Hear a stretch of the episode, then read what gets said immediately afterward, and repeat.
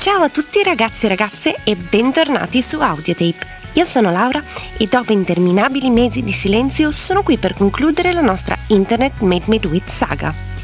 Qualcuno potrà dirvi che ero in esilio in terra straniera, qualcuno potrà dirvi che i poteri forti hanno cercato di farmi tacere. La verità è che sono una trendsetter. Se volete saperne di più, mettetevi comodi perché sta arrivando la nostra sigla.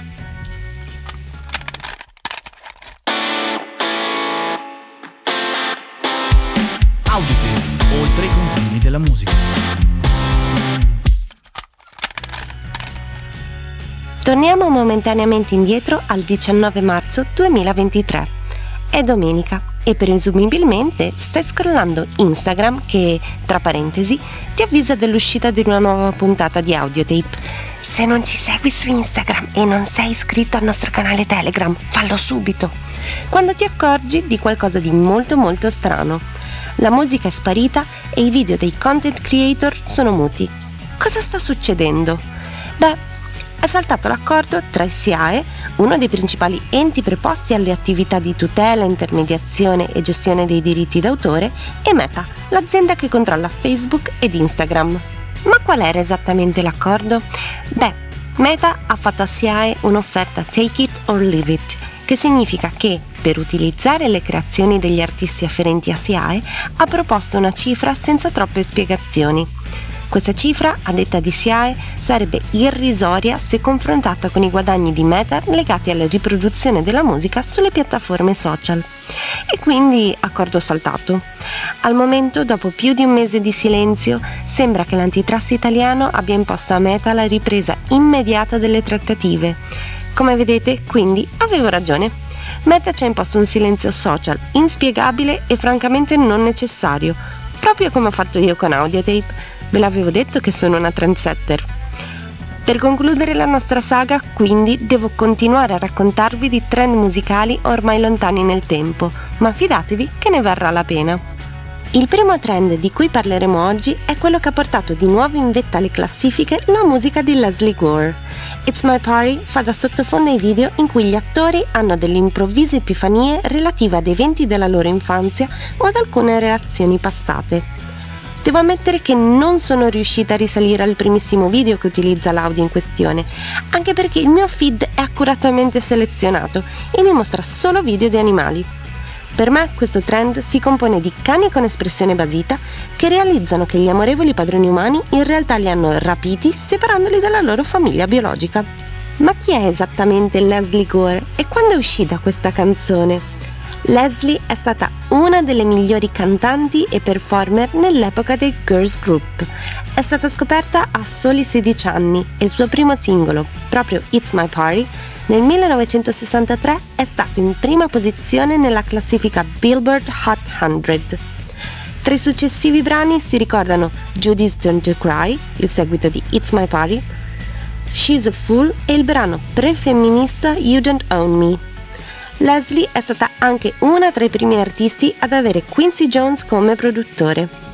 Successivamente decise di concentrarsi sulla sua istruzione e quindi la sua notorietà ebbe un certo calo. Rimase comunque nell'industria musicale e divenne un'apprezzatissima autrice di brani per altri artisti. Sono sue alcune delle canzoni della colonna sonora del film Fame del 1980, che qui in Italia è conosciuto con il nome di Saranno famosi. Ricevette anche una nomination agli Academy Award per Out Here on My Own, scritta con il fratello per la performance statunitense Irene Cara. Se non siete convinti che la sua musica faccia per voi, ascoltatevi la sua cover di Dirty Deeds Thunder Chip degli SDC e poi ne riparliamo. Dal 2003 Leslie ha condotto diverse edizioni della serie televisiva In the Life, che ruota attorno a tematiche LGBTQ. Tutto bello quindi, ma di cosa parla esattamente It's My Party? racconta della reazione che ha la protagonista quando, nel giorno del suo compleanno, scopre che il fidanzato Johnny la tradisce con la sua amica Judy. Nel ritornello, esasperata, esplode in un frustrato è la mia festa e se voglio piango. Ma lasciamoci alle spalle i fidanzati fedifraghi e approdiamo alle vicende narrate in Love Grows Where My Rosemary Goes. La canzone è una dichiarazione d'amore del protagonista a Rosemary, una ragazza senza soldi che non si preoccupa troppo dell'aspetto esteriore e delle buone maniere e dal passato misterioso. Pubblicata nel 1970 ha raggiunto subito la vetta delle classifiche negli Stati Uniti e in Gran Bretagna. Ovviamente è diventata nuovamente un trend a cavallo del 2022 grazie ai reel di TikTok. La prima utente ad utilizzare l'audio è stata una certa Rosemary che, imbattutasi casualmente nella canzone degli Edison Lighthouse, ha deciso di recitare sulle note dei versi iniziali della canzone. Degli Edison Lighthouse non si hanno molte notizie, possiamo definirli una one hit wonder band, cioè un gruppo con una sola hit di successo in un mondo di oblio. La band è infatti nata un po' per caso in seguito alla pubblicazione di Love Grows. Il brano, scritto da Tony McCauley e Barry Mason, inizialmente è stato registrato da Tony Barrows assieme ad alcuni turnisti. Nel pieno del successo della canzone, i due autori sono stati invitati a Top of the Pops e quindi hanno dovuto cercare in fretta e furia una band con cui partecipare al programma. Nell'arco di una settimana Tony McCauley insieme ai Greenfield Hammer, la band di Tony Burrows, crea gli Edison Lighthouse. La band andrà incontro a diversi cambi di formazione ed innumerevoli pause, ma, nonostante tutto, risulta ancora attiva nell'industria musicale, anche se non ha mai più raggiunto un successo pari a quello ottenuto con il primo singolo. Ci sarebbero moltissime altre canzoni del passato di cui parlare, ad esempio Dreams dei Flatwood Mac, Put Your Hand on My Shoulder di Polanca, Slipping Through My Finger degli ABBA e Love You So dei The King Khan and Barbecue Show.